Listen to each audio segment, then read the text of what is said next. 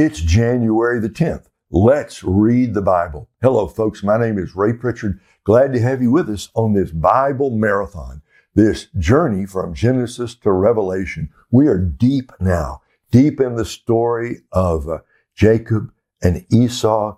And today's reading, chapter 30 and chapter 31 of the book of Genesis, it's about uh, Jacob and Rachel and Leah and the servant girls and the babies that are born. And then there's some stuff there with the flocks and Laban. Well, it's just great stuff. We'll get into this in just a moment. A reminder, be sure you go to keepbelieving.com and download the reading guide so you can follow along in your personal reading. And, and just also to say, it doesn't really matter what version of the Bible you're reading from. It's easy, I think, even if you have, have something different than the one I'm reading from this morning. I think you can follow along very, very easily. I hope also you will tell your friends, invite them to join us on this Bible journey. Okay. So there were four baby boys born to Leah at the end of yesterday's reading in Genesis 29. And then it says she stopped having children. So what's going to happen now? There's more kids on the way. Here we go. Genesis 30. When Rachel saw that she was not bearing Jacob any children, she envied her sister. Give me sons, or I will die, she said to Jacob. Jacob became angry with Rachel and said, Am I in the place of God? He has withheld offspring from you. Then she said, Here's my maid Bilhah. Go sleep with her. Go sleep with her, and she'll bear children for me, so that through her, I too can build a family. So Rachel gave her slave Bilhah to Jacob as a wife, and he slept with her. Bilhah conceived and bore Jacob a son. Rachel said, God has vindicated me. Yes, he has heard me and given me a son. So she named him Dan. Rachel's slave Bilhah conceived again and bore Jacob a second son. Rachel said, In my wrestlings with God, I have wrestled with my sister and won. And she called him or named him Naphtali. When Leah saw that she had stopped having children, she took her slave Zilpah and gave her to Jacob as a wife. Leah's slave Zilpah bore Jacob a son. Then Leah said, What good fortune! And she named him Gad. When Leah's slave Zilpah bore Jacob a second son, Leah said, I am happy that the women call me happy. So she named him Asher. Reuben went out during the wheat harvest and found some mandrakes in the field. When he brought them to his mother Leah, Rachel asked, Please give me some of your son's mandrakes. But Leah replied to her, Isn't it enough that you've taken my husband? Now you also want to take my son's mandrakes? Well, then, Rachel said, He can sleep with you tonight in exchange for your son's mandrakes. When Jacob came in from the field that evening, Leah went out to meet him and said, You must come with me, for I have hired you with my son's mandrakes. So Jacob slept with her that night. God listened to, to Leah, and she conceived and bore Jacob a fifth son. Leah said, God has rewarded me for giving my slave to my husband, and she named him Issachar. Then Leah conceived again and bore Jacob a sixth son. God has given me a good gift. This time my husband will honor me because I have borne six sons for him. And she named him Zebulun.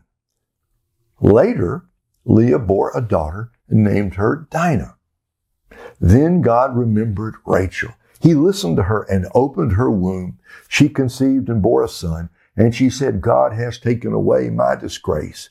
She named him Joseph and said, May the Lord add another son to me.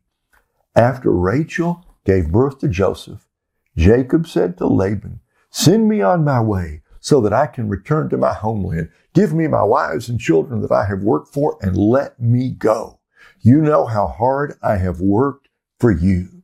But Laban said to him, If I have found favor with you, stay. I have learned by divination that the Lord has blessed me because of you. Then Laban said, Name your wages, and I will pay them. So Jacob said to him, You know how I have served you, and how your herds have fared with me. For you had very little before I came, but now your wealth has increased. The Lord has blessed you because of me. And now when will I also do something for my own family? Laban asked, What should I give you? Jacob said, You don't need to give me anything. If you will do this one thing for me, I will continue to shepherd and keep your flock. Let me go through all your sheep today and remove every sheep that is speckled or spotted, every dark colored sheep among the lambs, and the spotted and speckled among the female goats. such will be my wages.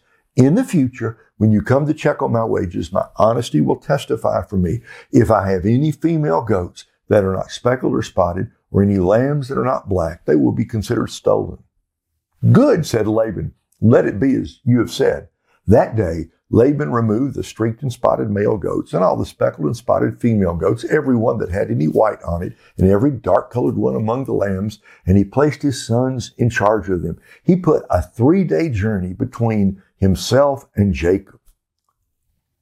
Jacob, meanwhile, was shepherding the rest of Laban's flock. Jacob then took branches of fresh poplar, almond, and plane wood and peeled the bark, exposing white stripes on the branches.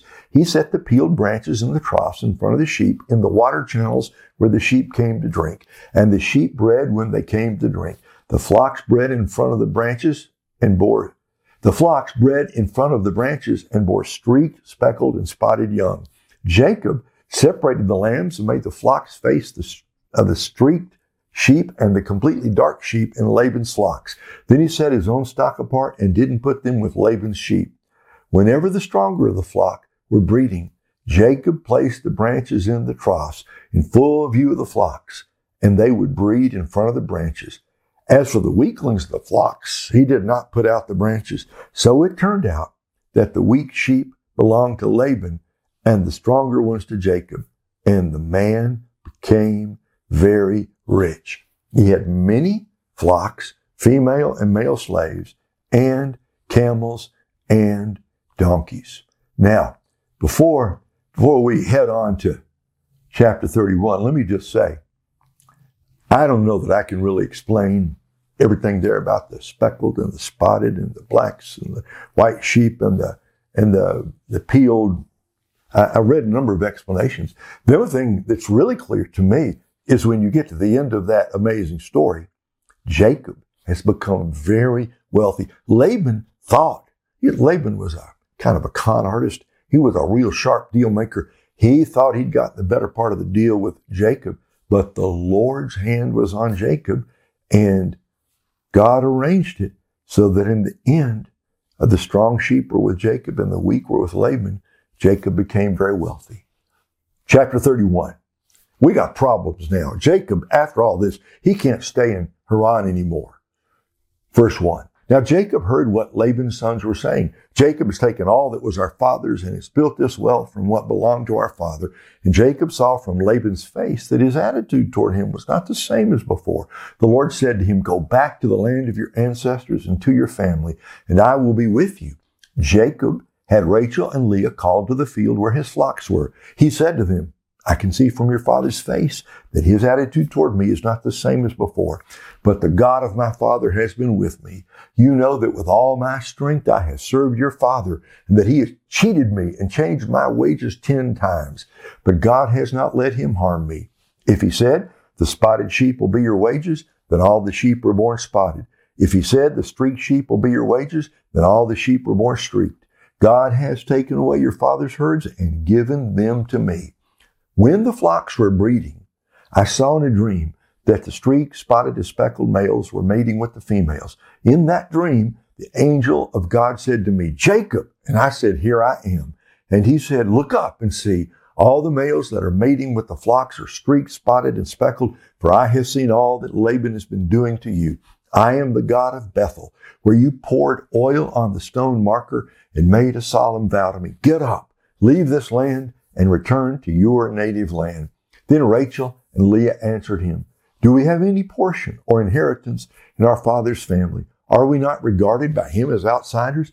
For he has sold us and has certainly spent our purchase price. In fact, all the wealth that God has taken away from our father belongs to us and to our children. So do whatever God has said to you. So Jacob got up and put his children and wives on the camels. He took all the livestock and possessions he had acquired, acquired in Padan Aram, and he drove his herds to go to the land of Canaan to his father Isaac. When Laban had gone to shear his sheep, Rachel stole her father's household idols, and Jacob deceived Laban the Aramean, not telling him he was fleeing. He fled with all his possessions, crossed the Euphrates, and headed for the hill country of Gilead. On the third day, Laban was told what that Jacob had fled. So he took his relatives with him, pursued Jacob for seven days, and overtook him in the hill country of Gilead.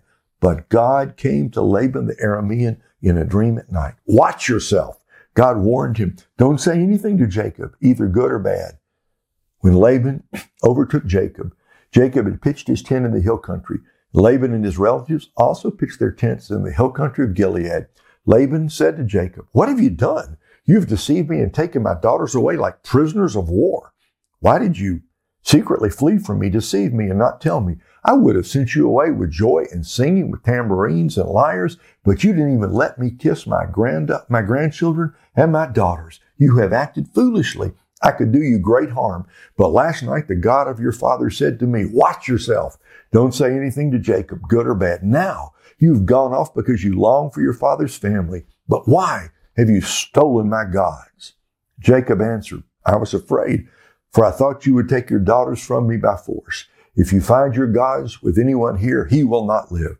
Before our relatives point out anything that is yours and take it. Jacob did not know that Rachel had stolen the idols. So Laban went into Jacob's tent, Leah's tent, and the tents of the two concubines, but he found nothing.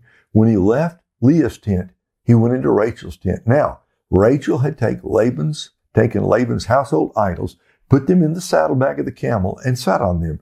Laban searched the whole tent, but found nothing. She said to her father, Don't be angry, my lord, that I cannot stand up in your presence. I am having my period. So Laban searched, but could not find the household idols. Then Jacob became incensed and brought charges against Laban. What is my crime? He said to Laban. What is my sin that you have pursued me? You've searched all my possessions. Have you found anything of yours? Put it here before my relatives and yours and let them decide between the two of us. I've been with you these 20 years. Your ewes and female goats have not miscarried, and I have not eat, eaten the rams from your flock. I did not bring you any of the flock torn by wild beasts. I, I myself bore the loss. You demanded payment from me for what was stolen by day or by night. There I was. The heat consumed me by day and the frost by night, and sleep fled, from my eyes. For 20 years in your household I served you, 14 years for your two daughters, and six years for your flocks, and you have changed my wages 10 times. If the God of my father, the God of Abraham, the fear of Isaac had not been with me, certainly now you would have sent me off empty handed. But God has seen my affliction and my hard work, and he issued his verdict last night. Then Laban answered Jacob, The daughters are my daughters, the children my children, the flocks my flocks. Everything you see is mine. But what can I do today for these daughters of mine or for the children they have borne? Come now, let's make a covenant, you and I. Let it be a witness between the two of us. So Jacob picked out a stone and set it up as a marker. Then Jacob said to his relatives, Gather stones. And they took stones and made a mound, then ate there by the mound. Laban named the mound Jegar Sahadutha. But Jacob named it Galeed. Then Laban said, This mound is a witness between you and me today. Therefore the place was called Galeed and also Mizpah.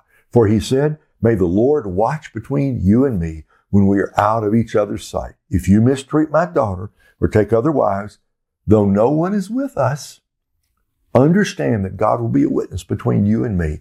Laban also said to Jacob, Look at this mound and the marker I've set up between you and me. This mound is a witness, and this marker is a witness that I will not pass beyond this mound to you, and you will not pass beyond this mound and this marker to do me harm. The God of Abraham and the gods of Nahor, the gods of their father, will judge between us.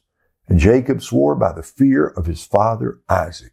Then Jacob offered a sacrifice on the mountain and invited his relatives to eat a meal. So they ate a meal and spent the night on the mountain. Laban got up early in the morning, kissed his grandchildren and daughters, and blessed them. Then Laban left to return home.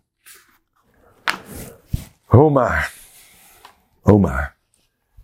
You've, you've, you've got deception. You've got, you've got things happening on both sides. And yet, watch, watch this. And yet, God has worked through the pain of the broken family of Isaac and Rebekah, the broken relationship between Jacob and Esau, the deception of Laban, who evidently had truly changed the uh, Jacob's salary 10 different times, all of that. And, and Jacob, who, who left by deception to run away from Laban, all that, what a mess it is. And yet, look at, we've got these kids who've been born. They're going to become down the road the heads of the tribes of the nation of Israel. Right now, right now, Jacob is on the way home. And remember, it's been 20 years. He's going to really know what reception he's going to get when he, will his brother Esau still be angry at him? You got to come back. We are, we're, we're about to come to a high point in the book of Genesis in tomorrow's Bible reading. So I'll just stop it right here. We're just thankful, aren't we, that God is able to take the mess of life, the junk of life, the stuff of life, our failures, and the, the hurts we experience, and He is able to weave something beautiful out of things that seem so awful from our side. Just remember, God knows what He's doing, even when we don't have a clue. All right, then, that's the end of the Bible reading for today. Go out and have a great day. Come back tomorrow morning. We'll do this again.